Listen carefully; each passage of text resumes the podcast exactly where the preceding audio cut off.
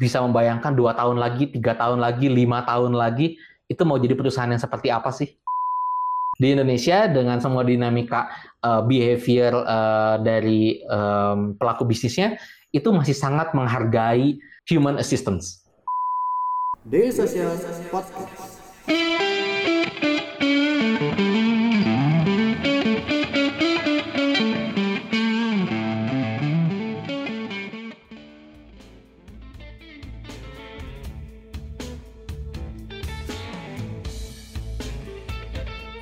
Selamat malam semuanya, kembali lagi di Selasa Startup bersama saya Ilham Sanjaya yang akan menjadi moderator malam hari ini dan uh, pada malam hari ini kita akan berbicara topik yang sangat seru banget nih.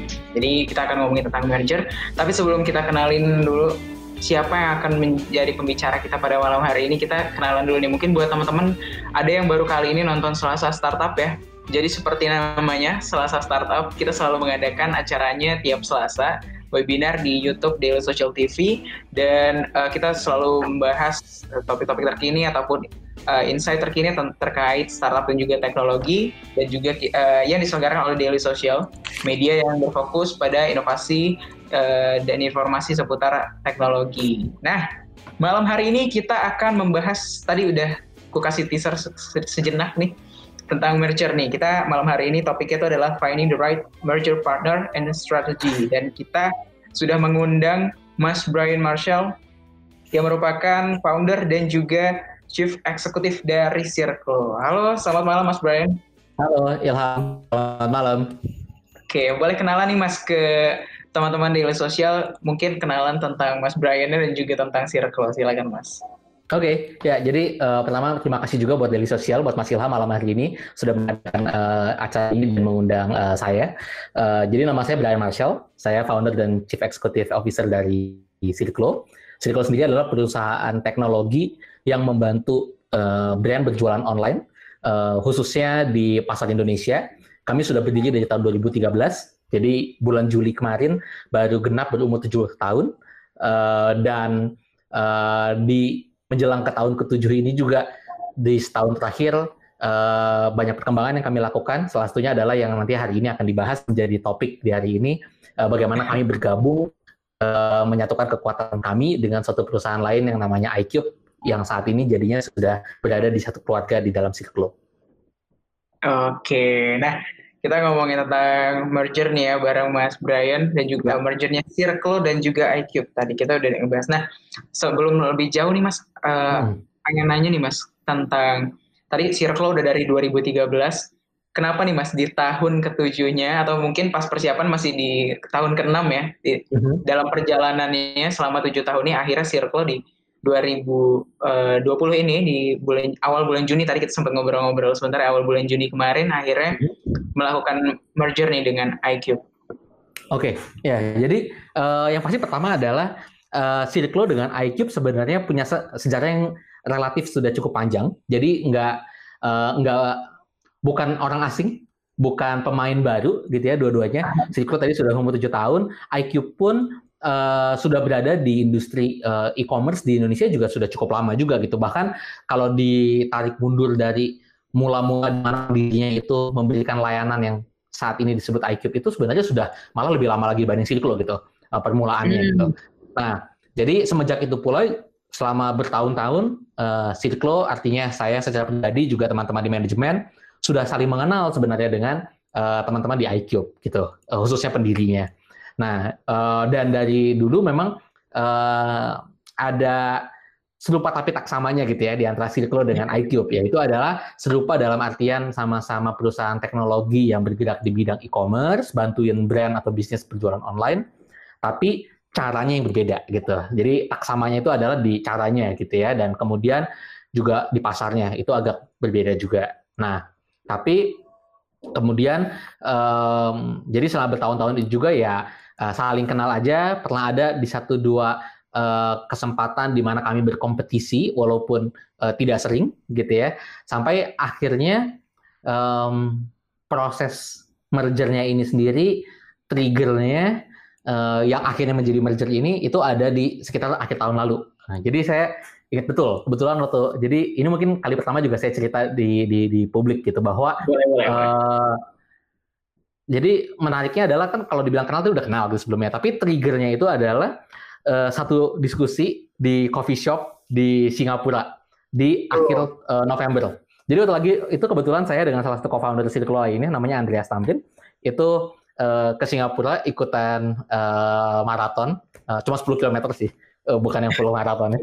Uh, tapi ikutan Singapura Marathon dan kemudian di saat yang bersamaan eh kebetulan ternyata pendirinya iCube uh, Pak Mulyadi itu uh, sedang berada di Singapura juga. Nggak ikutan maraton tapi ada di Singapura juga. Dan akhirnya kebetulan eh karena kebetulan lagi di Singapura terus kebetulan lagi ada di daerah yang tidak jauh juga nah akhirnya menentukan untuk ketemuan. Awalnya ketemuannya juga ya cuman uh, teman-teman sesama startup lah sesama pelaku bisnis gitu kan. Ngobrol catch up yeah. gitu. Nah tapi dari obrolan itu um, makin kerasa ada area yang di mana kalau kami bisa bersatu, sebenarnya mungkin bakal lebih kuat lagi dibanding jalan masing-masing seperti yang sudah terjadi selama bertahun-tahun terakhir ini.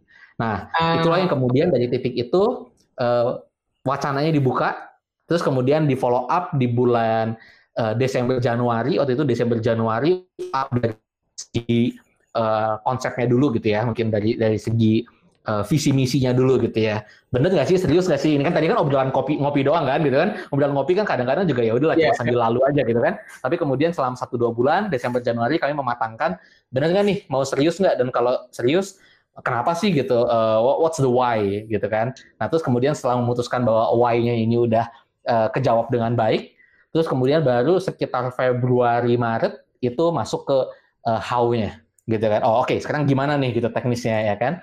Nah di saat yang bersamaan memang kemudian ada pandemi terjadi kan, dimulai di yeah. awal Maret gitu kan, awal pertengahan Maret. Tapi pada saat itu, jadi waktu itu sempat tuh ada pertanyaan juga, wah gimana nih gitu kan, kemudian dengan situasi seperti ini. Tapi uh, setelah kami relate balik ke why-nya, juga how-nya, uh, kayaknya nggak terlalu banyak yang terdampak negatif oleh uh, pandemi sih gitu. Jadi oleh karena itu kami tetap lanjut, uh, April Mei menjadi bulannya dari how yang sudah didiskusikan tersebut. Dan akhirnya uh, di akhir Mei awal Juni selesai dan kemudian dikeluarkan beritanya di um, uh, awal Juni. Saya ingat waktu itu.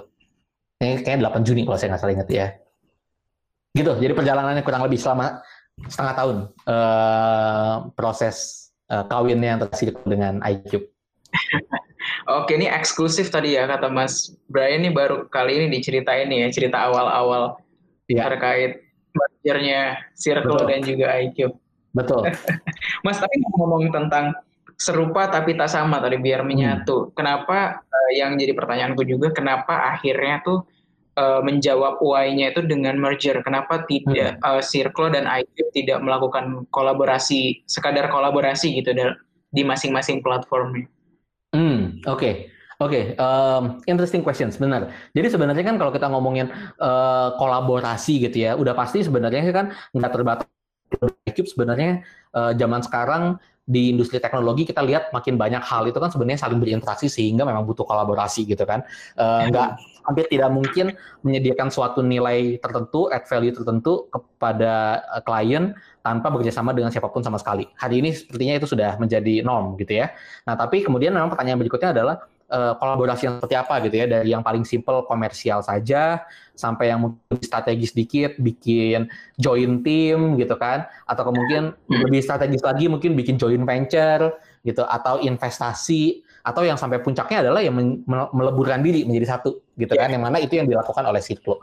Nah, saya uh, buat saya sendiri uh, beberapa uh, cara satu uh, jadi untuk menentukan tadi mau yang mana gitu ya adalah satu ini uh, apa uh, dependensinya satu dengan yang lain itu setinggi apa gitu ya. Artinya kalau memang kita mau maju ke uh, visi yang dituju ya kan masing-masing berusaha punya visinya nih. Nah, bongkahan yang ditawarkan oleh uh, sisi lainnya itu contohnya adalah kalau iCube dengan uh, Circlo ya. Jadi Circlo melihat iCube maupun sebaliknya iCube melihat Circlo itu satu sama lain melihat terhadap visinya sendiri-sendiri itu sisi lainnya itu adalah bagian yang kritikal, bagian yang uh, penting sekali, bagian yang harus ada di dalam atau bagian yang sebenarnya memang oh ya udah kerjasama aja dan kemudian bahkan mungkin nantinya ke depannya bakal banyak partner-partner lain yang serupa seperti itu. Jadi pertama itu ya, se sedepen, se se seberkaitan apa gitu ya, dan kemudian ke depannya yeah. strateginya apakah mendingan itu di dalam atau mendingan itu sebenarnya malah dengan banyak partner di luar.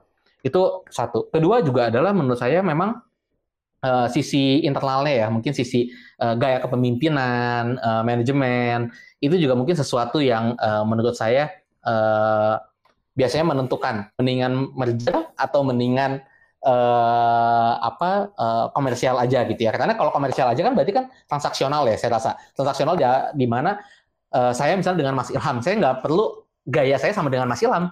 Uh, yeah. bisa beda gitu tapi bukan berarti kita tidak teman dan tidak bukan berarti saya tidak bisa memberikan nilai kepada Mas Ilham dan sebaliknya tapi ya sudah mungkin sebatas transaksi gitu ya tapi kalau seandainya ternyata oh uh, visi misi gayanya itu cukup serupa juga nah menurut saya sebenarnya alangkah lebih enaknya lagi kalau seandainya bisa bekerja bareng gitu dibanding terpisah gitu. Jadi menurut saya itu juga salah satunya gitu. Jadi tadi mungkin secara bisnis, secara eksternal adalah uh, bisnis propositionnya terhadap visinya itu semelekat apa, sebaiknya di dalam atau sebaiknya justru dikomoditas di luar, atau uh, satu aspek lainnya adalah secara uh, internalnya, apakah uh, satu gaya, satu cara gitu ya. Kalau iya, saya rasa itu salah satu sinyalnya tuh bahwa mungkin mungkin mendingan barengan dibanding masing-masing. Gitu sih. Oke. Dek, ngobrol yuk. Ngobrolin apa, Bang? Ngobrolin startup bareng dari sosial.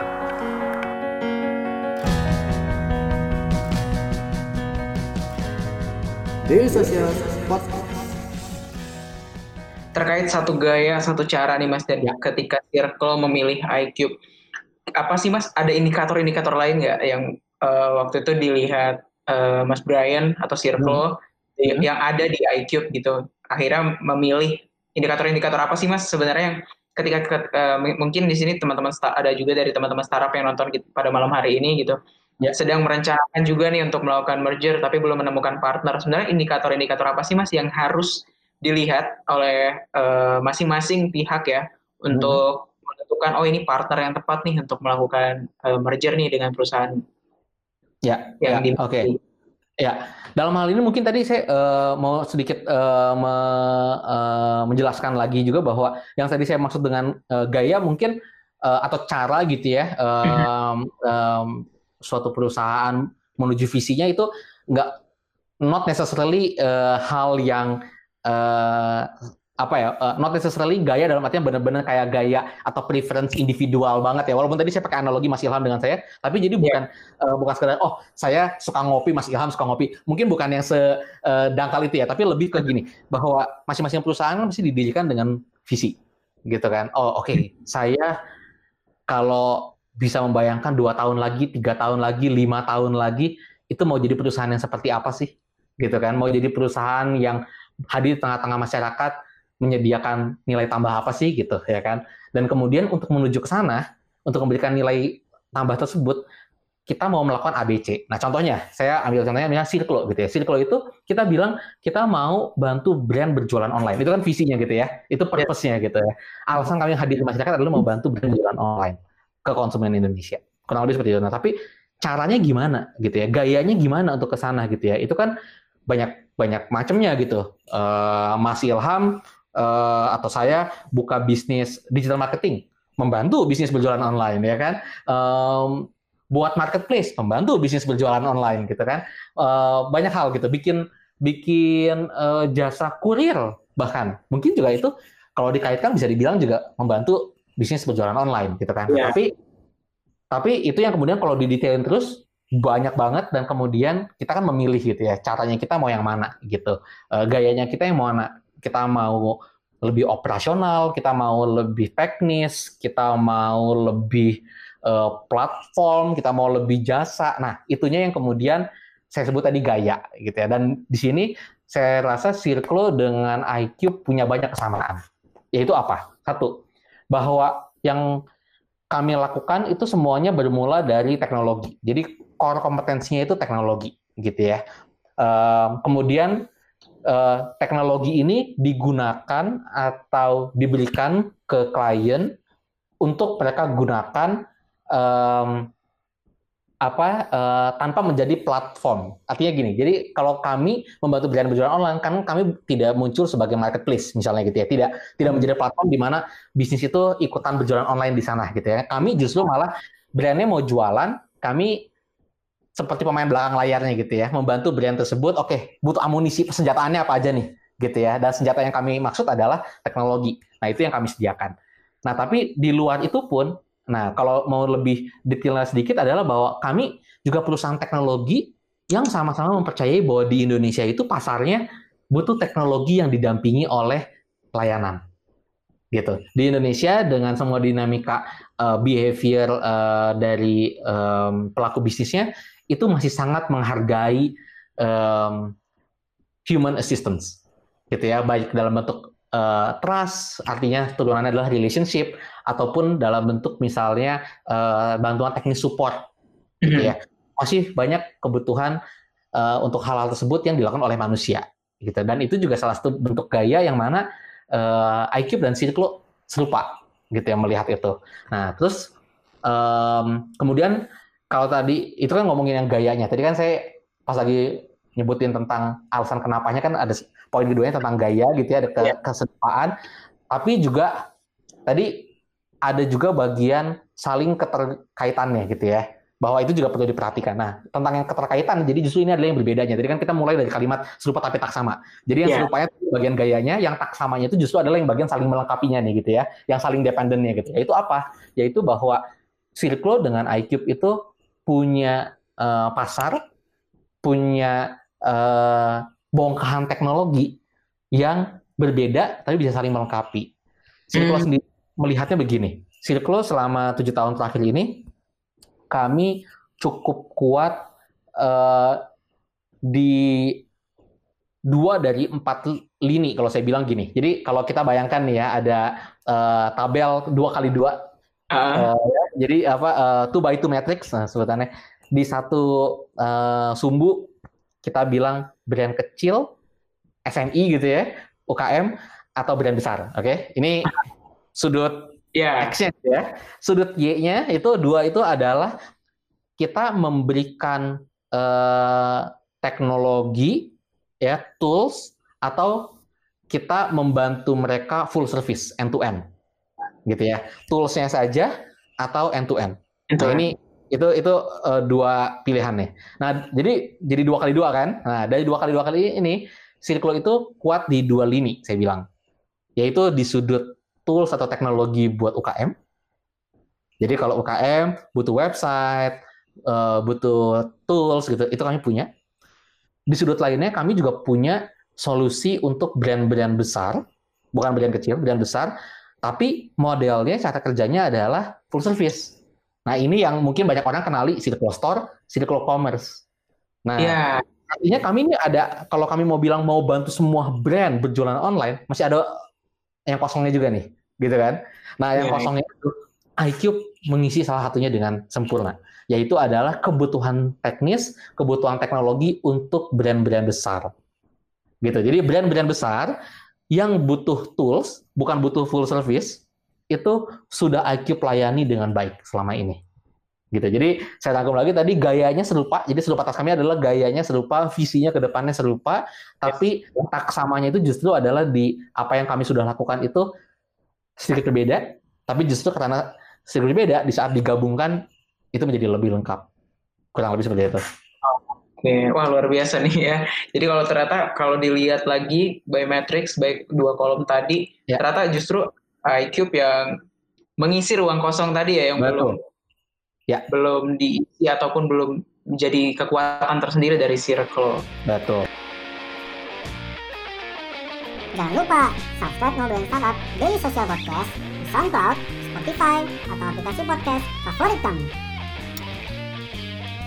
Nah, uh, Brian tadi kan kita udah dari tadi kita ngomongin uh, terkait eksternalnya juga nih, terkait partner dan hal-hal yang uh, eksternal. Tapi ya. kalau misalnya dari internal sendiri nih ya, masih dari internal perusahaan Circle sendiri, ya. ketika uh, melakukan merger ataupun ketika lagi mau nih lagi menyusun strategi melakukan mergernya, ada nggak sih mas pertimbangan-pertimbangan yang mungkin melihat kesiapannya seperti apa dan ada nggak ada nggak waktu itu di awal-awal pertimbangan melihat sebenarnya Circle udah siap apa belum secara internal untuk melakukan merger dengan uh, perusahaan lain. Hmm, oke. Okay. Um, pertanyaannya menarik karena kadang kalau ngomongin siap nggak siap ya, uh, nggak ada yang pernah bisa benar-benar bilang siap sampai pernah mencoba gitu kan ya. Jadi uh, kayak gitu juga. Nah tapi mungkin saya bakal bilang gini, saya bakal bilang ada sedikit uh, pengalaman. Ada sedikit pengalaman buat saya pribadi adalah bahwa Circle kan selama perjalanannya selama tujuh tahun, uh, di mana dulu saya uh, rintis dari 2013, tapi co-foundernya yang sekarang ada di uh, Circle itu kan sebenarnya tidak semuanya mulai dari awal gitu ya. Ada yang mulai di ada yang bergabung di tahun 2015, ada yang bergabung di tahun 2016. Nah, walaupun memang ini tidak magnitude-nya tidak sebesar seperti kita merge dengan suatu company gitu ya, tapi kehadiran co-founder baru atau top management baru di satu perusahaan itu sedikit memberikan gambaran, yaitu adalah bahwa sekarang yang tadinya mungkin bisa dibilang dulunya ya udah dalam tanda kutip ya walaupun ini mungkin tidak tidak terlalu benar ya kalimatnya, tapi saya hanya menggambarkan bahwa dulunya mungkin oke okay, pimpinannya ya utamanya Brian aja gitu. Caranya gimana Brian? Keputusan akhirnya dari Brian. Tapi kemudian di saat ada uh, co-founder baru, di saat ada tambahan top management baru, itu kan sebenarnya sudah tidak seperti itu. Sudah makin lebih bagi-bagi tugas, menyamakan gaya juga gitu ya. Tentunya harusnya saling melengkapi juga lah, saling justru saling mengcover gitu kan. Kekurangan saya secara pribadi tadinya kemudian bisa diisi dengan lebih baik dengan keberhadiran co-founder atau top management yang baru. Nah, jadi dari sedikit pengalaman itu sebenarnya uh, ada kebayang dikit lah gitu, ada kebayang dikit bahwa secara uh, ownership, uh, share, bagi-baginya seperti apa, terus kemudian uh, cara pengambilan keputusan nantinya seperti apa, terus kemudian juga uh, menyamakan gaya, tentu walaupun tadi, uh, nah ini mungkin kalau yang ini udah lebih gayanya, dari, dari tadi saya kadang pakai gaya kata gaya terus tapi sebenarnya macam-macam yang dimaksud dengan gaya tadi kan yang tadi awal kita bahas kan lebih ke tentang bagai gaya dalam artian how we approach our vision. Tapi kalau ini gaya dalam artian mungkin uh, lebih ke um, human resource ya, lebih gimana kita ngembangin tim, ngembangin organisasi, uh, menilai satu sama lain, uh, menilai performa, merekrut orang yang baru. Nah itu sedikit dengan sedikit sebenarnya dengan dulu memiliki co-founder yang join di tahun-tahun berikutnya di Circle, udah belajar-belajar dikit lah gitu.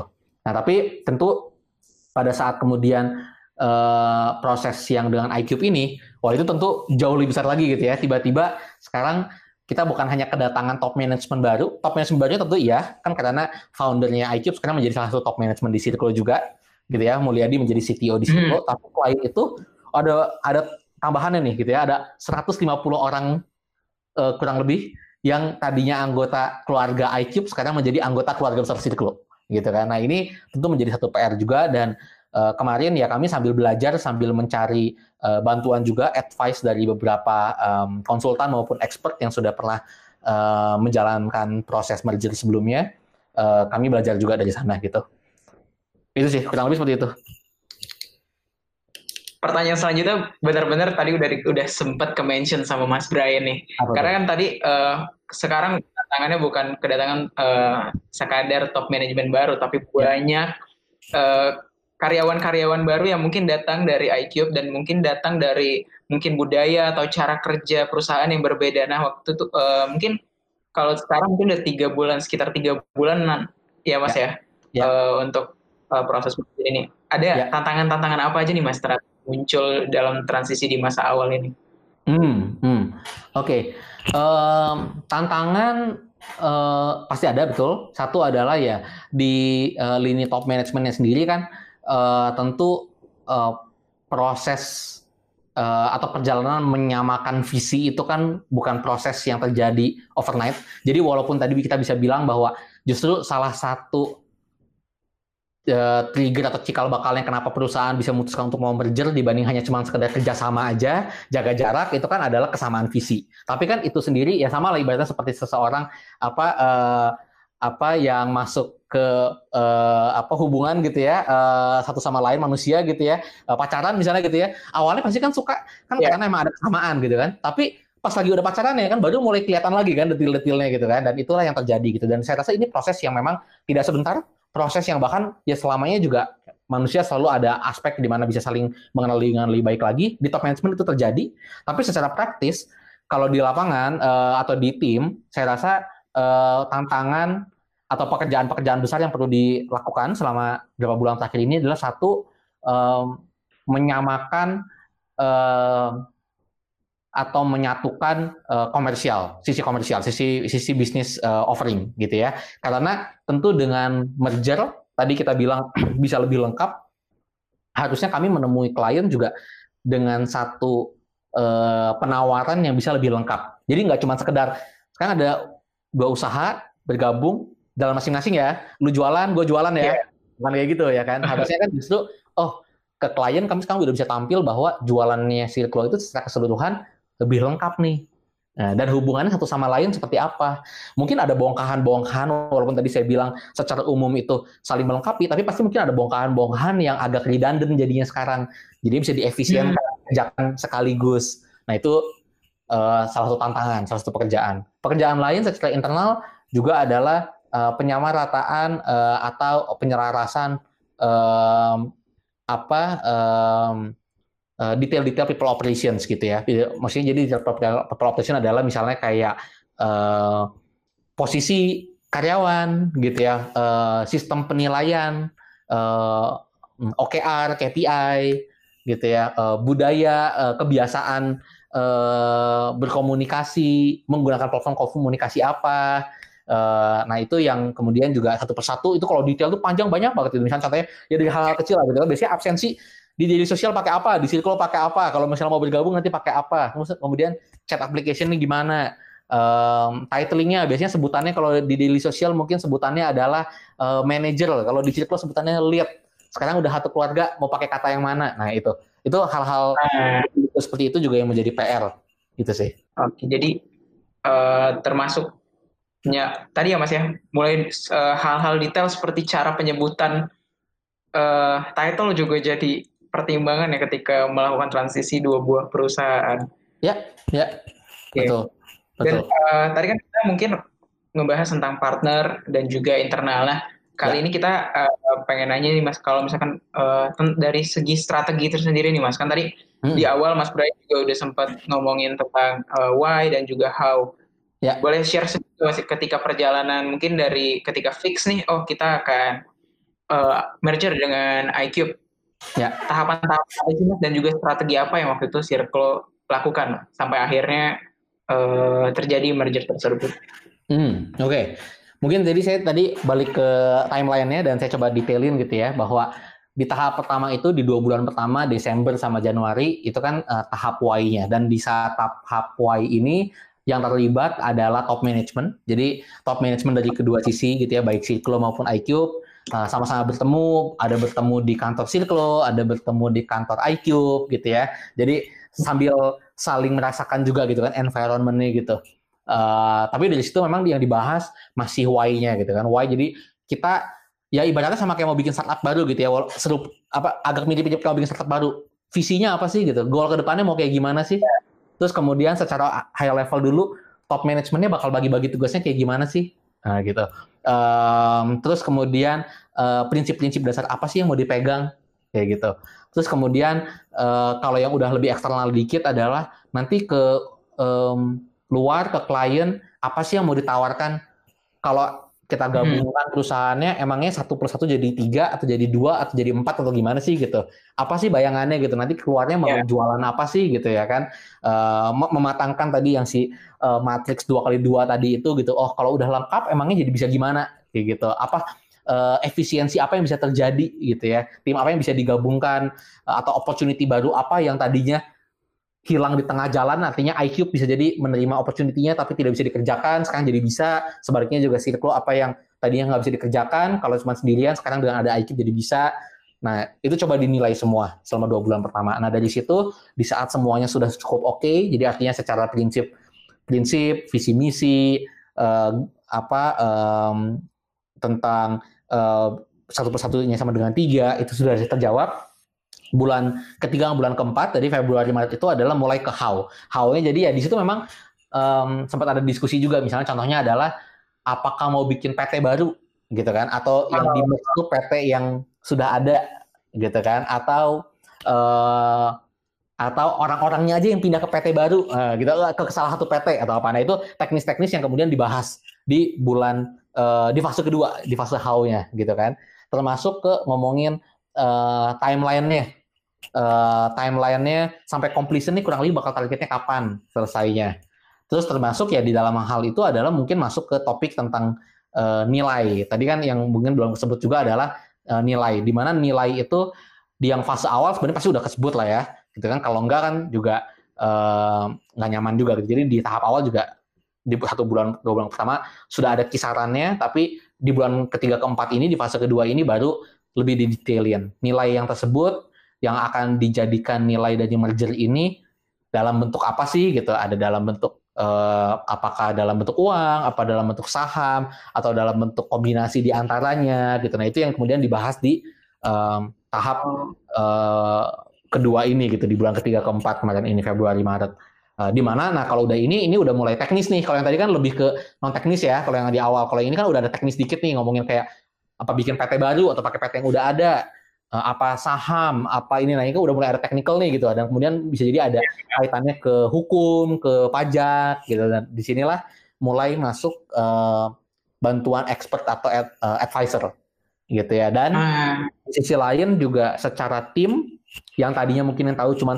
top management banget di fase kedua ini sudah mulai kita sounding ke uh, middle management gitu. Jadi supaya bertahap juga, supaya nggak kaget semua. Jadi middle management sudah mulai uh, mendapatkan uh, wacana atau informasi mengenai bahwa ini kita sedang mempertimbangkan dengan sangat serius untuk bergabung satu sama lain gitu.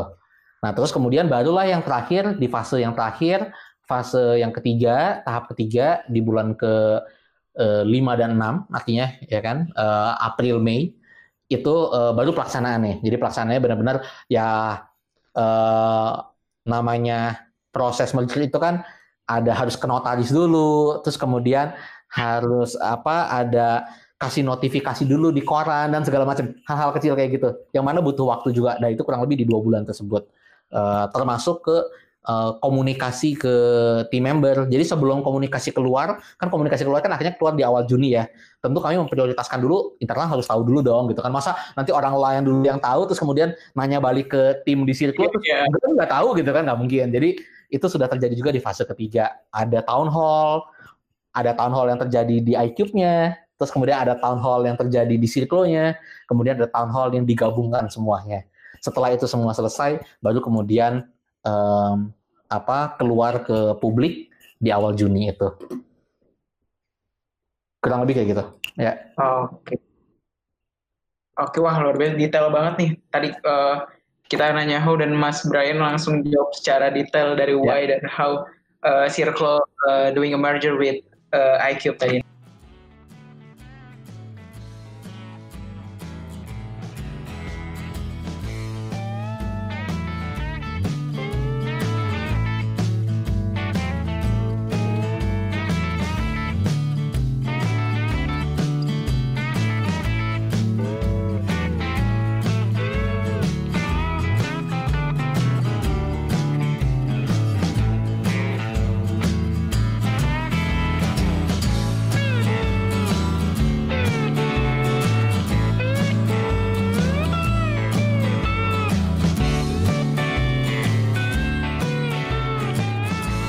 Keep in touch bersama kita di dailysocial.id untuk website kita.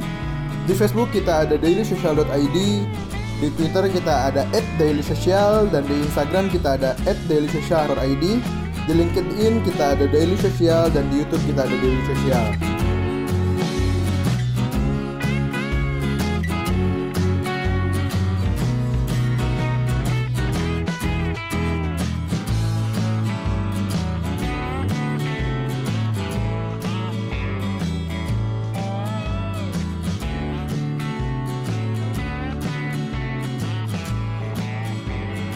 Daily Social Podcast.